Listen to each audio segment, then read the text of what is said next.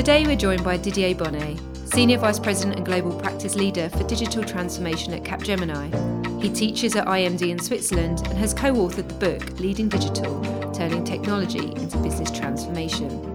As well as guiding CEOs in their transformation, his involvement in the joint research partnership with MIT ensures that Capgemini has valuable insights into the challenges global businesses face when embracing shares some new insights as well as demystifying common misconceptions on the success rate of transformations around the world. Um, thanks for joining us today, Didier. Um, we always start these with quick fire warm up questions, which is an icebreaker. So it'd be good to kind of get your response on these. So, winter or summer? Summer, easy. Cats or dogs? Or dogs. City or countryside? City.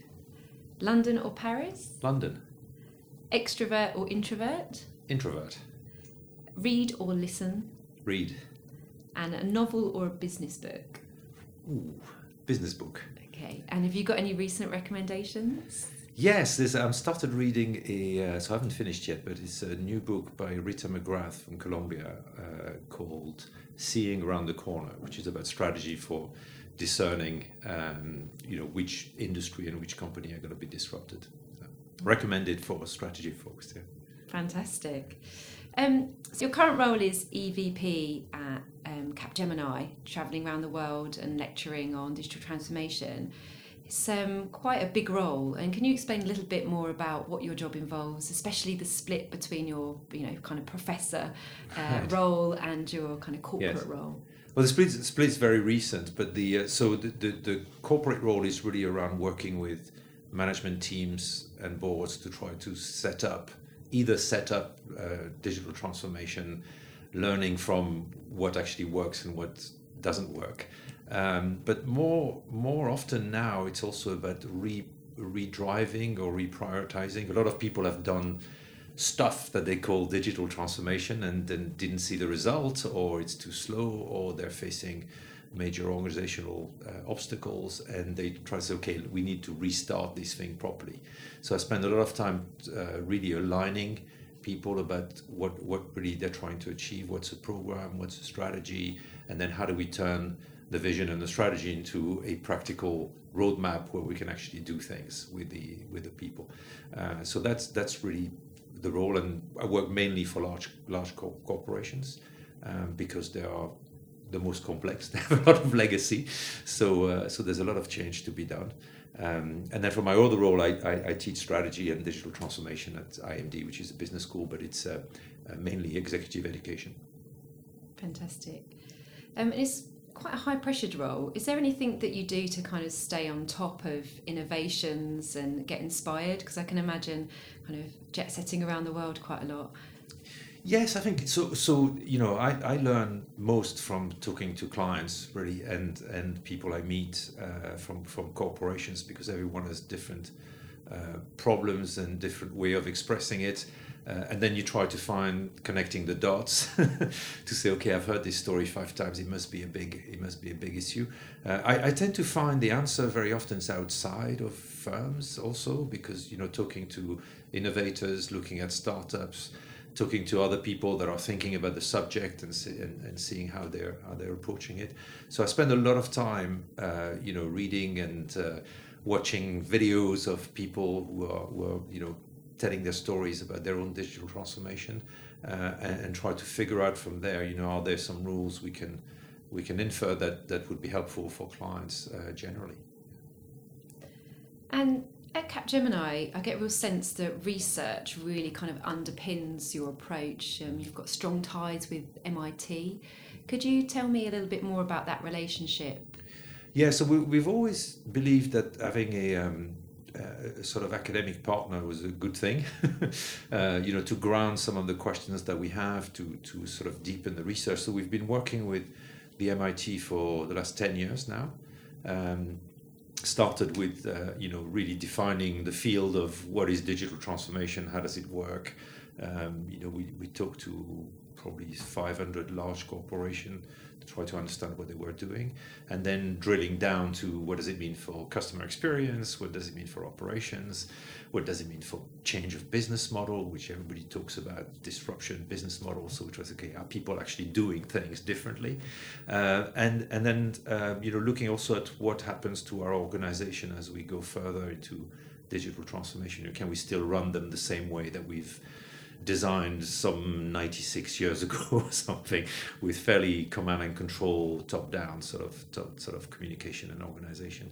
Um, and then we're just finishing a, pro- a project right now looking at innovation uh, in the in the digital world this flow of technology. So you have to be pretty uh, targeted as to what you're trying to to look at. And I would say also what are you trying to use the technology for? You know there's a lot of hype and fashion it's become like a fashion business, you know, like, oh, yes, we do things on machine learning. Oh, great. uh, even if it's, you know, two guys in the middle of a lab somewhere looking at the topic, uh, you know, you, so, so I think we have to fight a little bit on that. It's okay, what's really going to make a difference to the business? Uh, and usually I, I, I, say that you know starting with the technology is probably the wrong thing.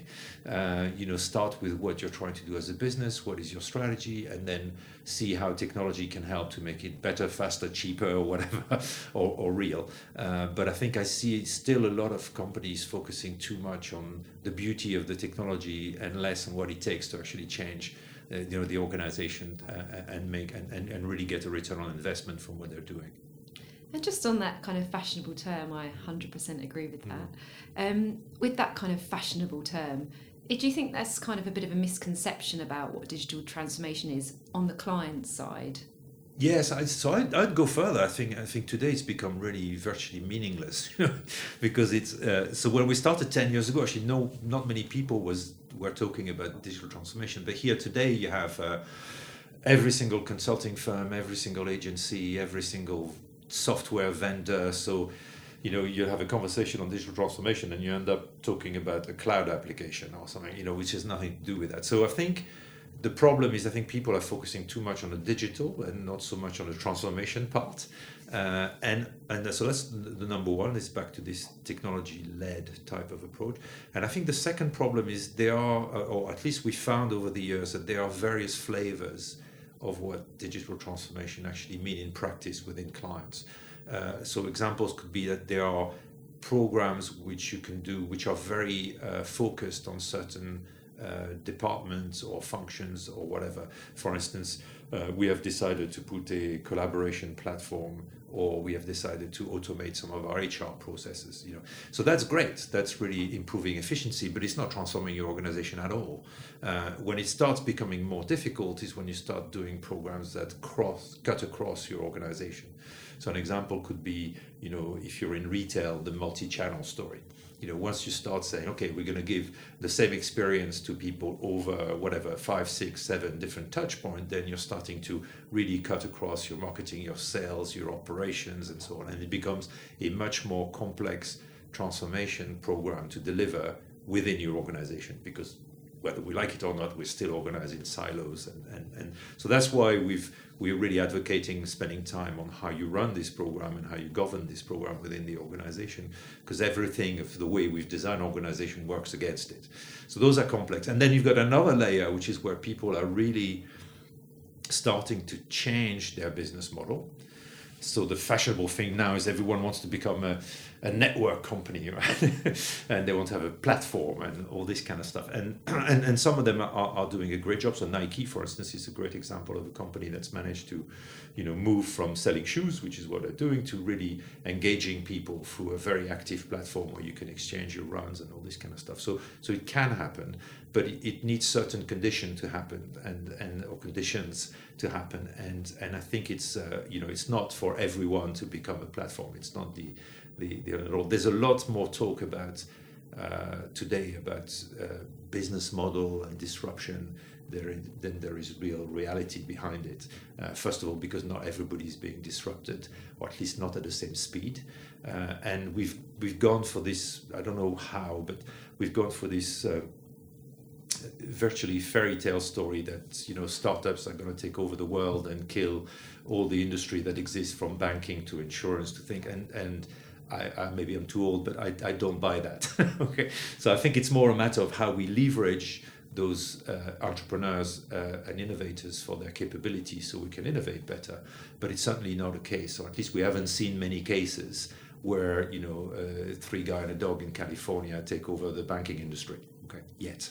Uh, so it may happen. It's, it might be a matter of time, but I think people are, you know, disruption sells newspapers, so it's always something that's going to happen tomorrow morning. Uh, so I used to work in the music industry for a while, and I saw how long it took, even for the music industry, which was a dying industry.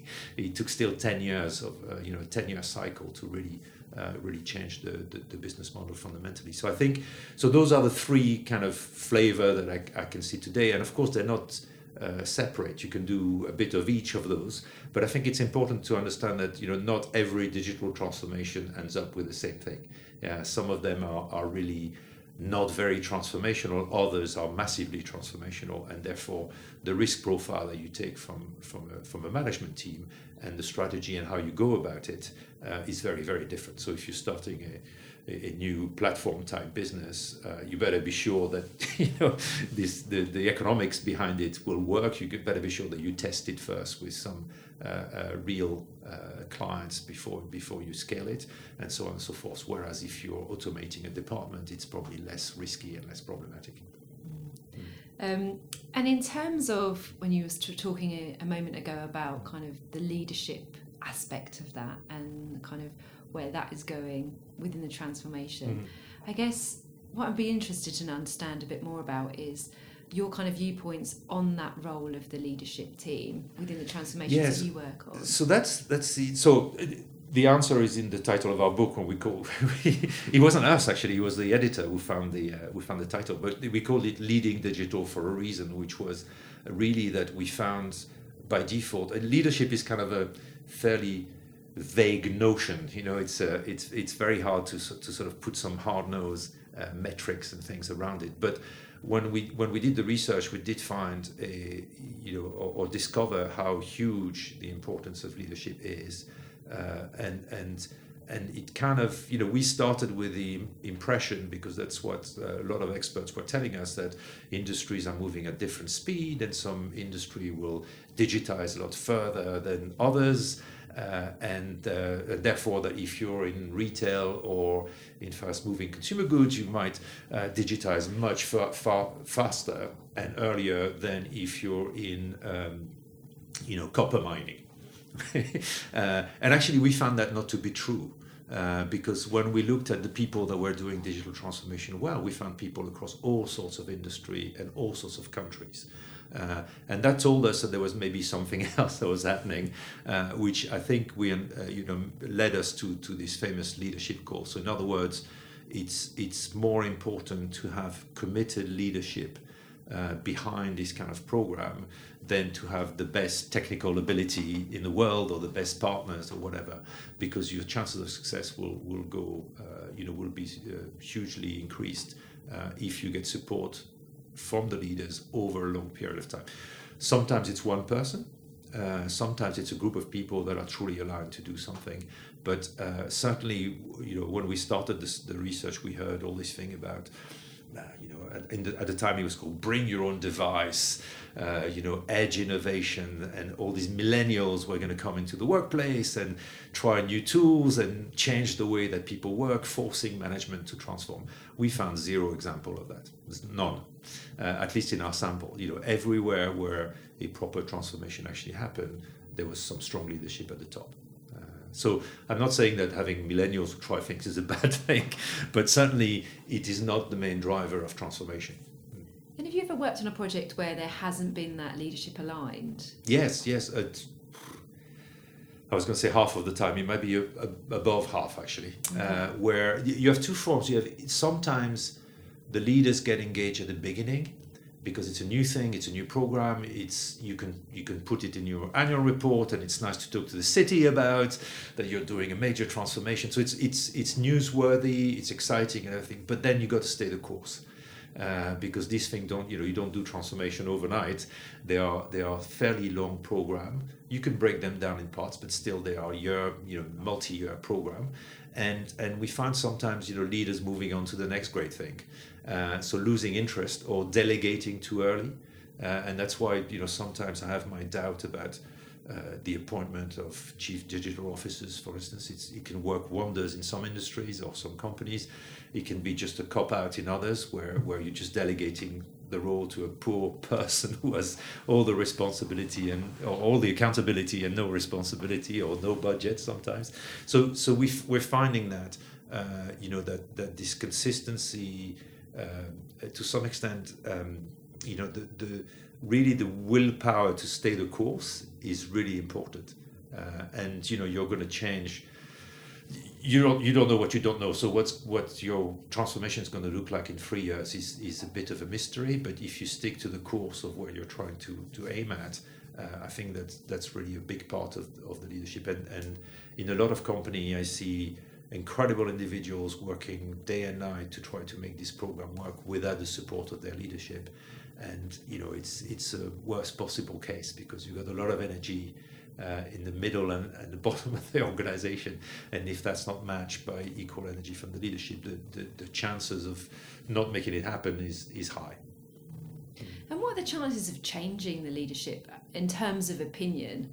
So you know if you've got a, a group of leaders that are kind of not being as innovative like you just explained like the kind of yes. the, the, the management tier down get it but the leadership don't. Like is there anything as a consultancy yeah so to... so that's that's a lot of what i do both as as a consultant but also as an educator try to uh, take leadership team and and get them to realize what's really going on. Um, there are two really cases. You you have a case where um, you know which i call the deficit model where you either your organization is not performing or your sales are down, your profits being eroded, things like that. So you're in crisis mode. So it's a deficit model because you have to do something, and and therefore the digital transformation direction makes sense because you need you know you need to change the organization. The tougher part is when everything's going well, uh, and therefore you have no pressure from your industry. You might not be disrupted, uh, and that's where the leadership is even more important because uh, as we know, you know, it, it, there's always people saying, you know, it's always better to change when everything's going well. I agree with that, but I don't see a lot of reality in, in the real world of that happening. You know, people tend to change when something's going wrong. Um, it's not the case for everyone. I mentioned Nike earlier on, for instance. I mean, Nike shoes weren't being disrupted by software or anything like that, uh, but yet the leadership at the time decided that it was time to do something different and, and uh, really engage their consumer in different ways. So I think it does happen. But I would say that, uh, you know, on, on average, I would say the, the, the, people tend to change when something, you know, your competitors doing something and you want to do the same, or you know, you're being your margins are being eroded in part of your business and you need to do something different. So that's what people react to. So so I think those are the two the two things. And then and, and the answer to your question is yes, we are trying to really educate and make teams aware of what this is because very often it's either people just say it's a gimmick it'll go away. But you know I've been at it for 10 years and and people are still talking about digital transformation and you know and, and some people are still entering uh, you know a new program of digital transformation today you know so it's kind of uh, amazing. So I think we're in for a long run on that whether we call it digital transformation or not is a debate. But but uh, but I think we are in the long run for using these kind of technologies to change businesses. Um, but but you need to have a team that's aware of uh, you know that's aware of not just the technology but what the technology can do. So, and I think that's the most difficult is really, you know, people get scared, even at the top. I mean, there's the assumption that everyone knows everything at the top. It's not true. I mean, if you take areas as complex as, as uh, artificial intelligence or even machine learning or something like that, I mean, you know, it takes a while to really understand what this technology can do, what are their limitations, what are their dangers, which particular use case they can be applied to in your industry, uh, and what benefit could you get out of it, what competencies do you need to hire to actually run these things properly. So it's quite a complex area and, and, and quite scary because I mentioned machine learning, but there's probably another 10 things that, you know, or 20 that you need to, to really understand. So I think this education awareness of the team at the top is, is really important. Of course, if you're in a tech company, it's it's easier because at least you know the technology side. You may not you may struggle more on the transformation side, but it's it's more it's more obvious. But if you're in a uh, you know in a traditional industry, um, you know, where technology was there but not really at the forefront, and this transformation is happening, it's quite hard to figure out where, how is it transforming my, my industry and therefore my company, and also what is it that I'm going to do uh, in order to really improve the business using this technology, and that's a because you can change everything right through digital transformation you can you can apply it to every department and everything but where do you prioritize so it makes a difference to your either to your bottom line or your top line. Uh, and do you think that's one of the kind of biggest fears in digital transformation that people actually is it the technology being scared of like not knowing about technology? Yes, I think it's it's it's uh, there is a lot of that. It's it's a fear of oh my god, this is complicated. Do we, do we really need to do that? uh, which I think is a good question. I mean, I think for everyone who's launching into that, I think they should ask themselves the question: Do we need to do that? Do we need to do that now?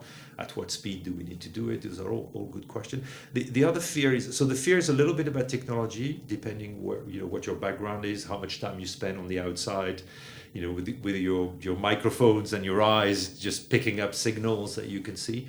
So this this notion of hyper awareness is really important about can you see things that others can't happening to your industry uh, or potentially happening to your industry um, and, and and I think yeah that's that's that's the key the, the the the next thing is really to try to translate what you see on the outside in terms of what it's going it's going to mean for your your organization. Because you can see when you see these things you see two things. One is risk and one is opportunity.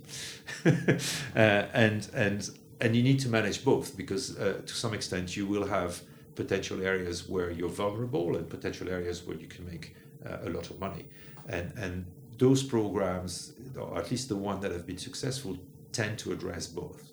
Uh, really try to protect yourself from it not so much a, you know people again tend to focus too much on the small company that's a new thing or even the larger company that's doing a new thing. But i think the focus shouldn't be on the disruptor it should be on the disruption.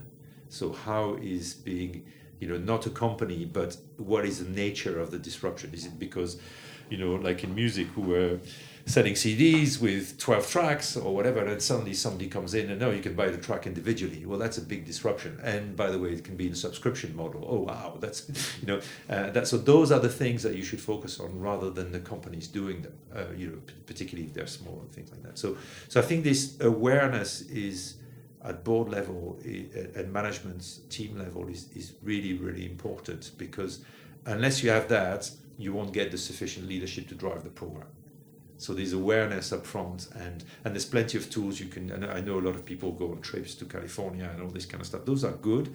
They're not everything. Uh, it's a bit of tourism, but but but uh, but they are good to sort of raise the awareness of really what's going on. Um, and just going back to your book on kind of the leading digital book, um, obviously that was written back in 2014 right yeah. and the pace of which digital is yeah. is changing and yeah. technology is changing I'm just wondering, is there, is there anything that you would add to the book now that is oh yes yes rev- yes. revised? yes I mean the you know the problem is the minute the minute you finish a book you want to you you want to change everything again. So no but I mean you know five years in this world is is a, is a lifetime. So we we actually had a little conversation with my two co-authors not not uh, not long ago about well wow what what would we change now? And and there are tremendous changes so it was interesting that actually there were fundamentals that have not moved an iota so we've talked about uh, you know where you make smart investment around customer experience and operations and business model. That's still to where you organize the change side the transformation side of your organization around the vision engagement of people governance it and business blah blah blah blah blah. This hasn't changed very much. So the fundamentals about how you do it right haven't really changed. What, what's changed a great deal i think is you know we are we are entering sort of a new wave now with this automation, AI uh, capabilities that's really not only changing um, you could say, well, it's just another set of technology or IoT or, or, whatever else. But actually, it's more profound than that. I think it's probably changing also the nature of how we run organizations. So, uh, because automation has an impact on jobs, because uh, once decisions are automated, then you know how do you run people and machines together uh, and and then and then do you need middle management to do that? And, and so it's it's kind of raising important questions. Uh, we're still early in the curve because we're you know we're, we're bar some some uh, advanced companies uh, most companies are still sort of doing trials and proof of concepts and whatever. But but the, I, I have no doubt that this technology will accelerate in terms of their take up and and, and their scaling uh, and they will have a real profound impact on how we run organizations. So I would probably try to maybe uh, put more of these technologies forward uh, in in the you know in this year's version and, and probably talk a lot more about what are the potential changes to the way we run organizations because I think what we did in the first phase was really try to say okay here's how you adapt your organization to cope with what's going on because we, we did find uh, in multiple cases, uh, as I mentioned, that digital transformation was cutting across all the things that we've designed in an organization like countries, silos, and you know departments and things like that. But uh, but we didn't tackle the how do you reorganize to make it work. I think with these technologies, as they scale, we will have to rethink how we run organization. And and the answer today from everyone is agile. And, and i have i'm slightly cynical about this. I mean i think agile or agile businesses is really really important. The adaptability of a business is really important. Uh, but i think it's not just you know throwing a couple of agile team here and there uh, you know running sprints that's going to change the world. I think you you you have to make your organization more adaptable.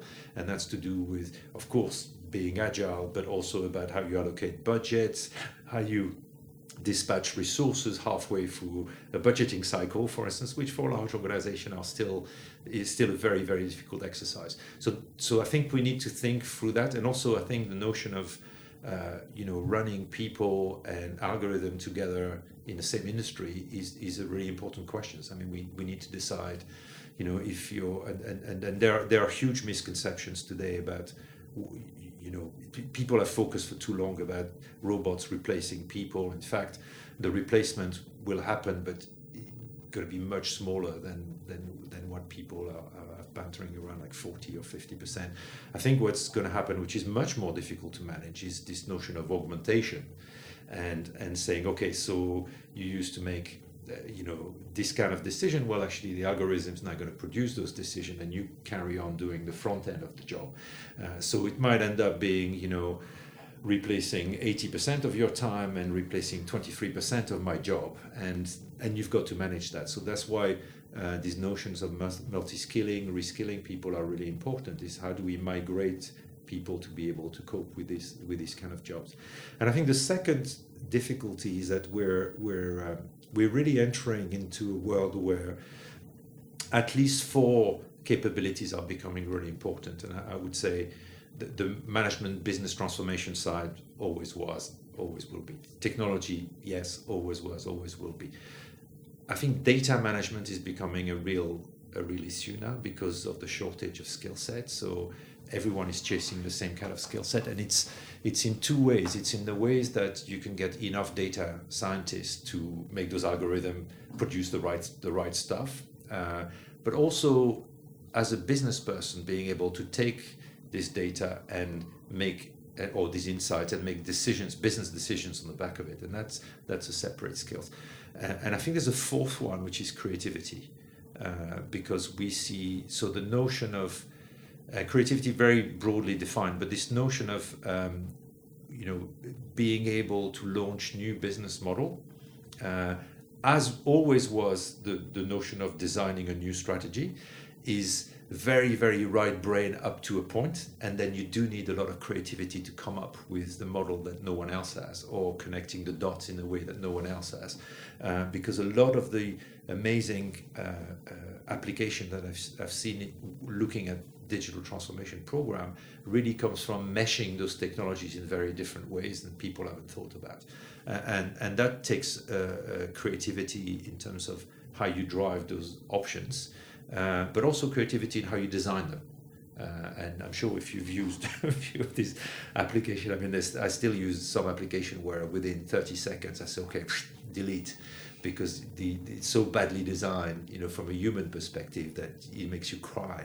And, and I think you see that in, in, in, a, in our day-to-day world. You also see it in enterprises when you, you know, you have to skip through 20 screens before you can actually make a decision for a bank or something like that. It's just impossible. So I think we'll see a lot of these, uh, and of course, these are difficult things to mesh together because getting a creative to work with a marketing person is probably easy. Getting a creative to work with a data scientist might become a little bit more difficult. uh, and then, you, so this notion of how do you multi, multi, not multi skill, but uh, how do you how do you make this cross-functional skill set work together is really really important uh, and some companies have done it pretty well um, it takes a lot of things like even language you know so the, the, the ability of being able to communicate uh, using the same terminology is actually quite important and, and when we do digital transformation programs sometimes we with our client, we choose a number of words to say, okay, this word in this company means this. Okay, so we're clear. So everyone use a, a similar type of language because you do need to have this uh, cross-functional uh, uh, projects and program running efficiently over the course of your digital transformation. If it's just about, okay, well, we'll do the creative part, then we give it to IT to uh, code, or we give it to the business analyst to code, and then and the business analyst will pass it to IT to to actually code the, the, the, the actual application, and then we'll see what the outcomes is in 19 months or 20 months from now. It, it just doesn't kind of work. So so there's a lot more of these uh, things happening in, in, in, industry, and, and I think we we're we're learning uh, how to cope with that. So I find that actually when you're working on the projects and, and your teams are there, this cross-functional um, skill set is is a little bit easier to control in the right. sense of you know it's your team and you're able to perpet you know with with obviously working with conjunction with the client right. perpet these different skills yeah. whereas one of the challenges i find or i'm seeing is that when you actually when you exit the project because mm-hmm. obviously as a as a consultancy agency you're not always there you know forever right. and at some point you know the client says okay that's as much as we can afford right now, we'll carry on right. a, as just us. Have you come across any kind of challenges or any solutions at that point of handover? Yeah, I think it's more it's more about getting clients to start behaving that way, um, and it's it's about having the right the, the right competencies in the first place. But then try to try to actually run this project as not as an experiment, but as okay, these next three uh, you know new things that we're going to do. Let's have a, a cross-functional team and, and, and make it happen. Um, but again, there are companies where where uh, you know the notion of uh, cross-fertilizing various skill sets, which are totally at the end, is is, is natural. Um, but but not many. uh, so I think yes, I think the the hand. I think it needs to be internalized. You know, if you you can leverage consultants to bring specific skill sets or to bring a process. So we have a whole team of people here doing innovation consulting that have a, a process by which you can sort of codify the process of innovation okay. Sort of because and that demands different skills even with our teams. I mean we have you know there are people that are very right brain minded because we need to understand insight from consumer and there are others that are very left brain they come up with a creative solution say ah we haven't tried that you know. Uh, and it's and it's hard because a lot of and this is you know taking us back even to this notion of business model is that in order to rethink a business model you need to start first to think about what led you to believe that your business model of today is the right way to do it? Okay? And that means deconstructing to some extent things that you you may have been in this industry for 20 years and have done for 20 years using the same process because that's the way we do it right? Um, and think about it buying insurance or all this kind of stuff. And, and i think the the creative process really comes from that as well. It's challenging your assumption about an industry that's been very successful for a very long time but could be delivered in, or the services could be delivered with higher value in a very different way, sometimes at half the cost. You know, and and that's those are the challenge where you really need to have true cross-functional teams because uh, you can't be too creative with no operational nous because it's a great idea, but you'll never be able to put it. So at some point, you, the, the rubber meets the road, and, and, and you really need to sort of make the creative meets the operational meets the financials meets the returns and and this is where magic happens basically. So so so yes i think some some i think you can use uh, external partners to do that in all sorts of ways. We we have decided as a consulting firm to bring that a, a lot of that skill set in house uh, because we fundamentally believe that this notion of mixing business consulting, technology consulting, creative consulting, and, and data uh, uh, scientists and others is really where the mix of the magic will happen. Uh, so that's what's what we we uh, that's how we geared up our, our, our, skill set, and and I think that's you know we're seeing that happening to some extent with clients as well, uh, because I, I really think that's the future of um, you know where you innovate within your digital transformation program.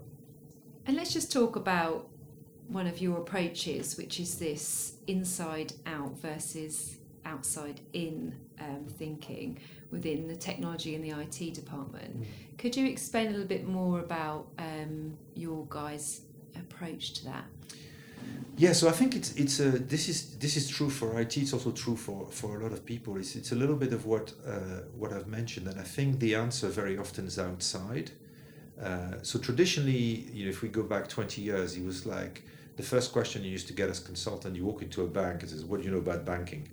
You know, and I and I think, of course, banking has its own rules, its own regulations, so you need to be aware of that. But I think if your problem is cross-channel integration, for instance, then the banking world may be the worst example on the planet to look at, or the best. I don't know, but but you know you may want to look at retail, or you may want to look at. So that's where the outside in is really valuable. Is that you know somebody else somewhere in the world has gone through the same pain of thinking for how the hell can I pull that one off, and it's how do you find the right uh, uh, examples understand exactly what they've done and then bring the right skill set to actually replicate that, which, which is really important. Because a tendency with the inside out is always to say, oh, we know the industry, we know our clients, right? How many times do I hear that? We know our clients. I say, okay, uh, you know, and, and, and you know define client for a start because you know if, if you're a bank for instance well you've got a 85 year old granny that goes to the branch and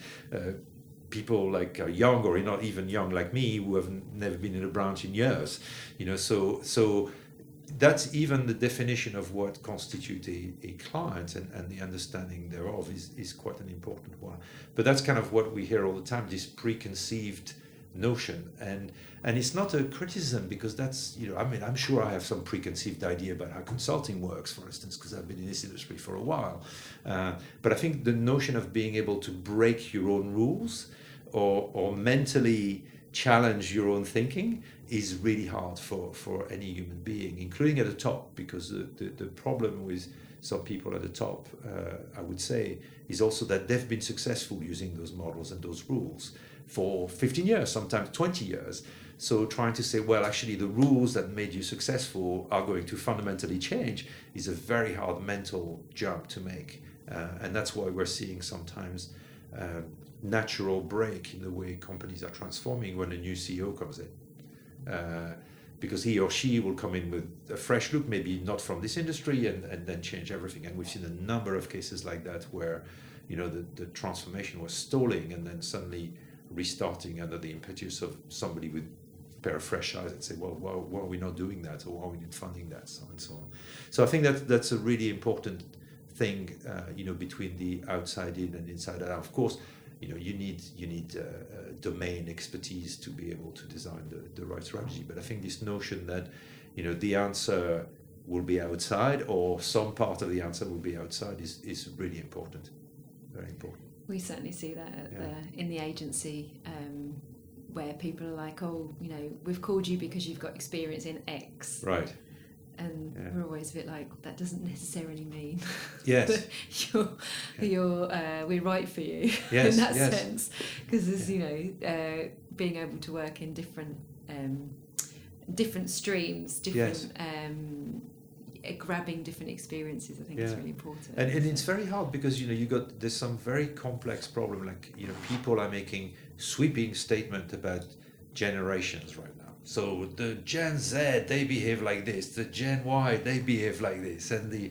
poor old people that were in the baby boomers they behave like this. You know, and actually, if you look at serious research, not just the latest survey that somebody's done with 20 interviews, uh, you you find actually that yes there are some difference, but sometimes they're not as marked as you think. Uh, like you can have a very traditional conservative Gen Z and a very creative and open to the outside world 55 year old. So, so, so those are, are, are notions important. The second part, which uh, I think I, I fight against quite a lot, is people tend to think that this only applies to B2C companies. And actually, in the B2B world, you know, you have human being using your products too. the difference is that the person that use and the person that pay may be different, or the person that makes a decision may be a third person, but you still have human being you, you using your services or your products and so on and so forth. So I think understanding why they use it, how they use it, when they use it, and all this kind of stuff is just as important as it is in, in the B2C world. And sometimes it's a little bit forgotten, I think. Um, yeah, I totally agree. A kind of another bugbear of mine is the NPS scores. mm, yes. which I just think is just Yeah. like this is just so old, and such an old way of thinking. It's like why are we still even Yeah. looking at NPS scores? It's, uh, Yeah, I mean, I think. I, I think we're going to need we're going to cer- certainly need new metrics also for some of these. Uh, for, so for corporations, you know, for as long as we're driven like we're driven, I think the metrics are pretty clear. But for how we measure the success of these digital transformation programs, uh, I think we probably need to think of some different metrics. Because also you know the, the I mean this is this is true for most large firms but the way that you metric individual so I talked about cross-functional team. But the person who's in marketing will be measured one way the engineer will be measured another way and the creative guy will be measured the third way. If you don't change the collective measurement of the team then you have a big problem uh, at some point uh, so I think those are the the notions, you know, very much like in the early days, we had, uh, you know, if you take a retail, for instance, uh, you had, uh, you know, the store owner was measured on the sales of the store, and then an e-commerce guy was promoted, and e-commerce guys was was measured on sales online, right? Uh, as it happens, you know, if you sell fridges, for instance, that's, you know, as a consumer, I go to the store to look at the fridge, and then I buy it online because it's 20 bucks cheaper or whatever. so so that's where the metricing becomes really tricky and, and, and I think we got to really think about what is the ultimate good for the company and then how you metrics against that. And in fact what the retailers have done is mesh a regional metric for this which which makes a lot of sense. But there are even at the level of the individuals, when you start working in cross-functional team, we need to start thinking about different type of metrics which are more about rewarding teams and you know some companies are not too happy with that because their culture, you know, the culture comes in the way very often. That you know, we we measure individuals. That's it. Uh, team thing we don't want to know. You know, we measure individuals. So I think th- those are very big, uh, sometimes cultural uh, hurdles that we have to go over.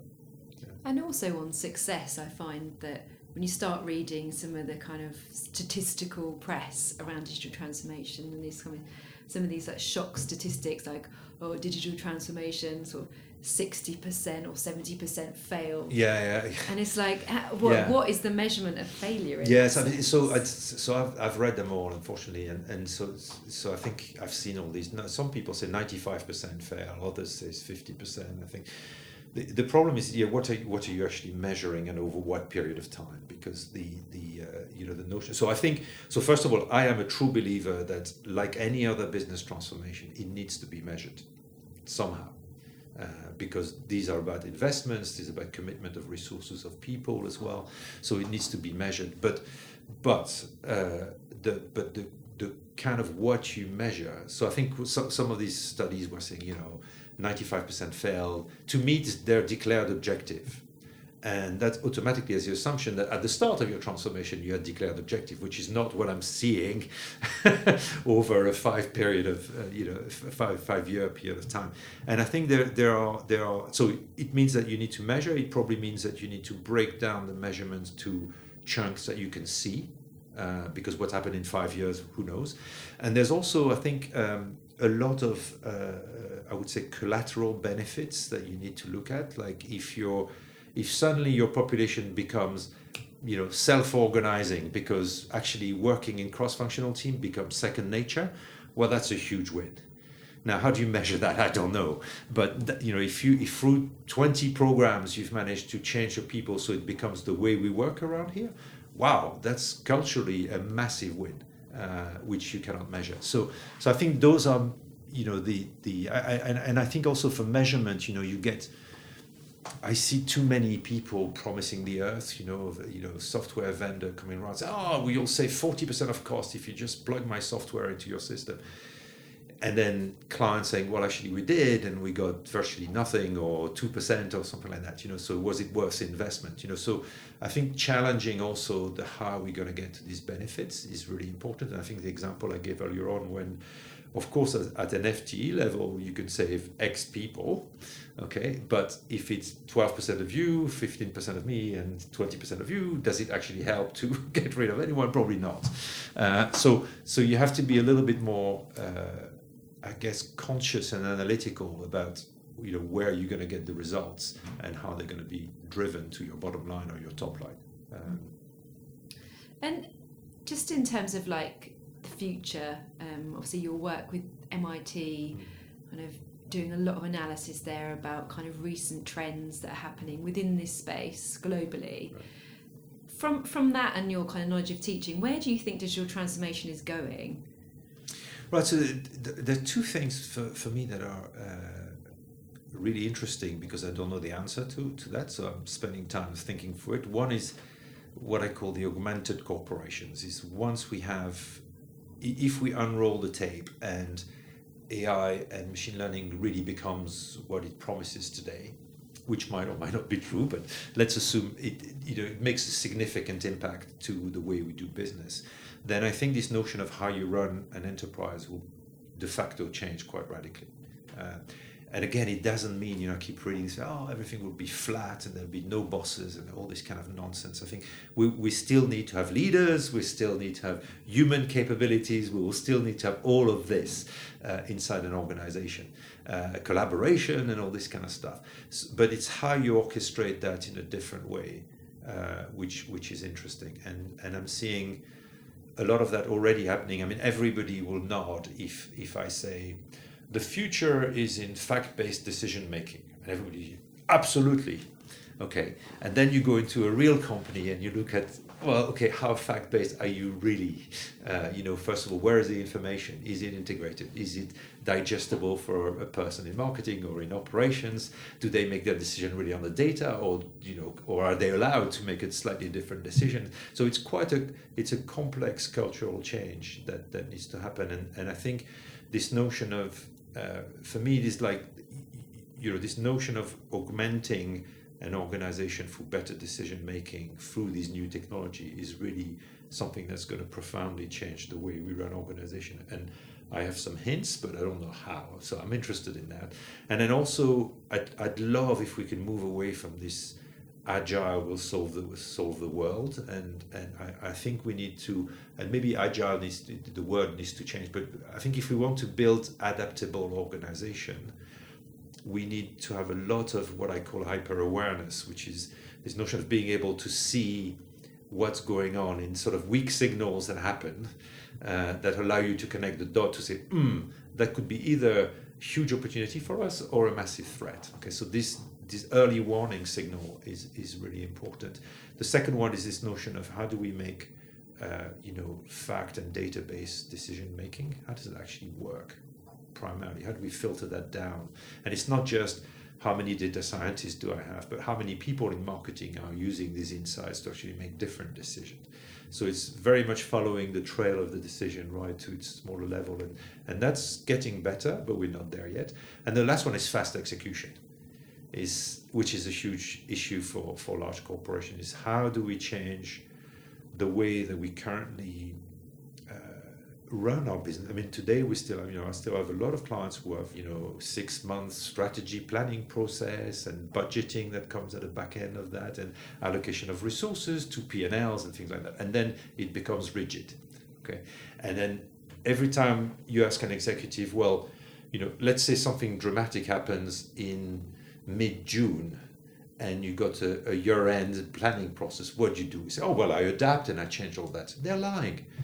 Nothing changes. I mean, if you're a P&L owner and you've been given a big budget with uh, a certain amount of people, what would you release 20 of your best people to go do something else? You don't.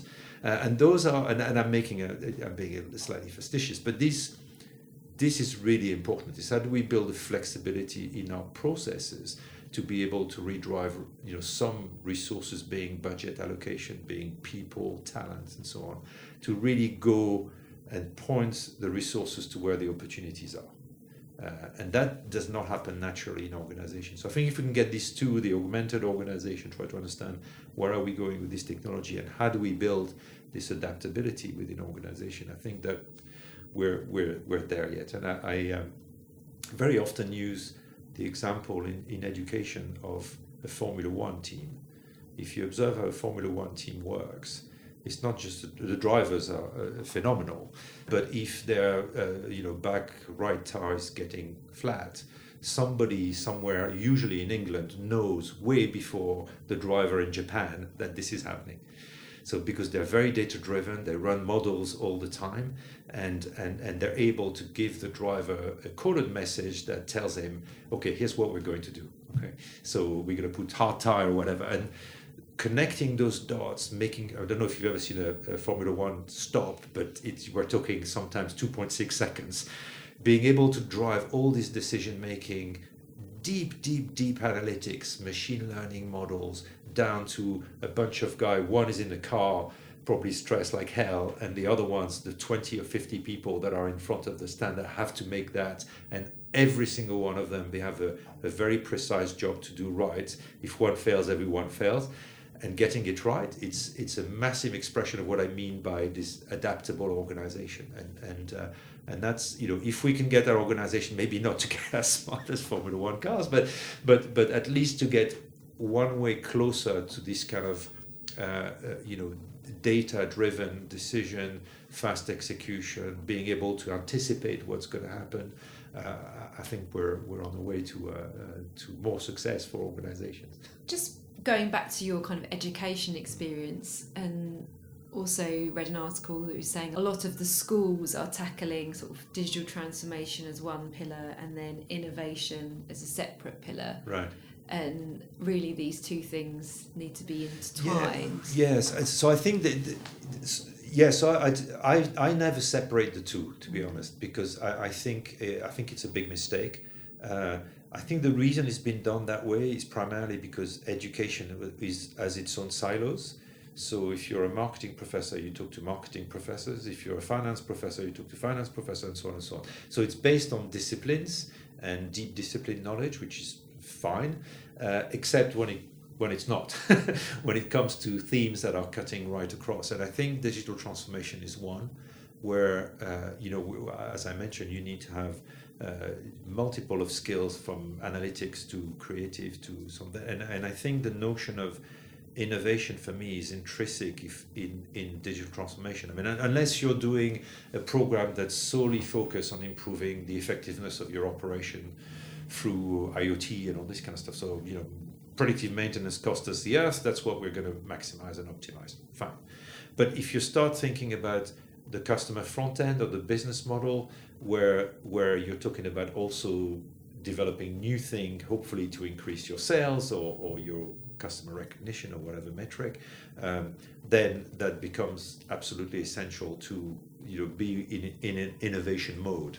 Uh, and I don't think that you should uh, uh, you know you should have a a crowd understanding innovation and, and how it works, and then another crowd understanding digital transformation. Because for me, they're the same.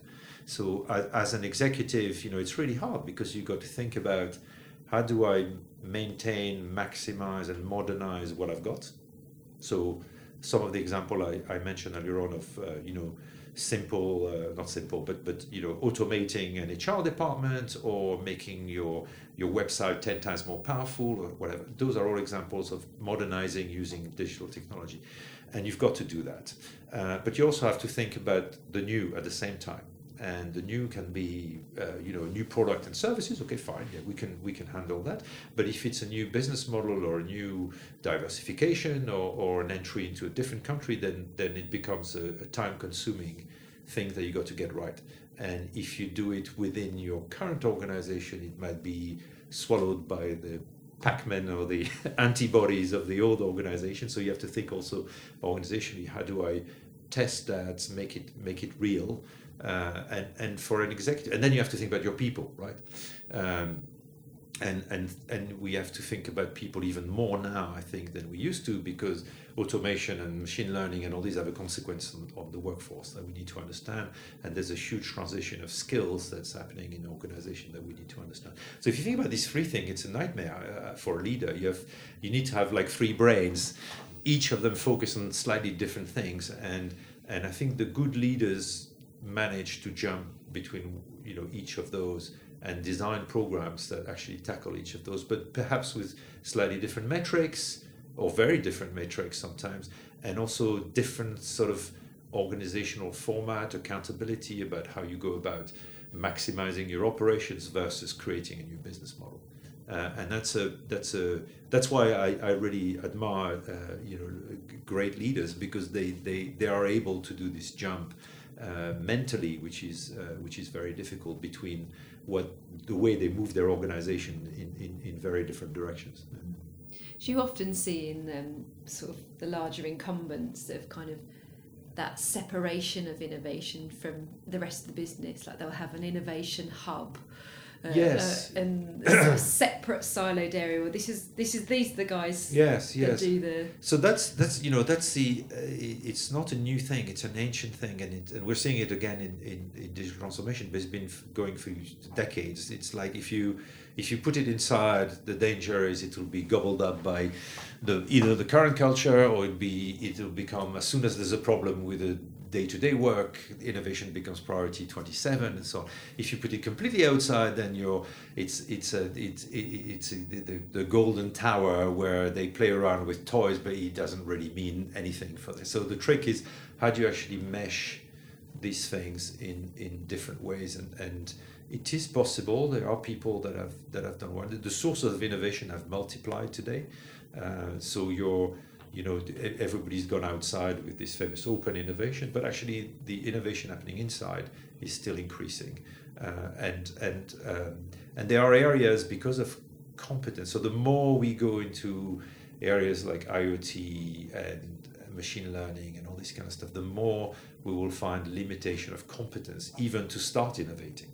So the question becomes, well, how the hell do I access this? So it could be a partnership with a university, it could be a partnership with a startup or creating your own incubator or whatever. But you do still need to think about how do you, uh, how do I then bring this competence inside at some point, uh, and and that's or do I how do I connect it with my real operations, and and that's a, a tricky balance to do. Some some people have done it very well, uh, others have just gone for you know, the, or oh, let's have a, a lab in California with five people that are having fun and see what happens, you know. So, so it's a, it's a, it's a big choice, and I think I tend to encourage to think about this kind of construct when you start designing your digital transformation programs because I know that innovation is going to become important and we need access to some capabilities and therefore that we need to think through that not as an afterthought of okay we'll do, we've done phase one now let's turn to innovation uh, but think about it right from, right from the start about how we're going to build the new stuff yeah. Um, and just to wrap up, we've got a couple of like kind of questions that we ask at the end. This is a bit of a comedy wrap up. So um, the first one is if you got stranded in Slough for four hours without a phone and you could have one item that would keep you entertained for four hours that isn't your phone. In Slough without a phone. Oh my God. For four hours. Oh, a good article.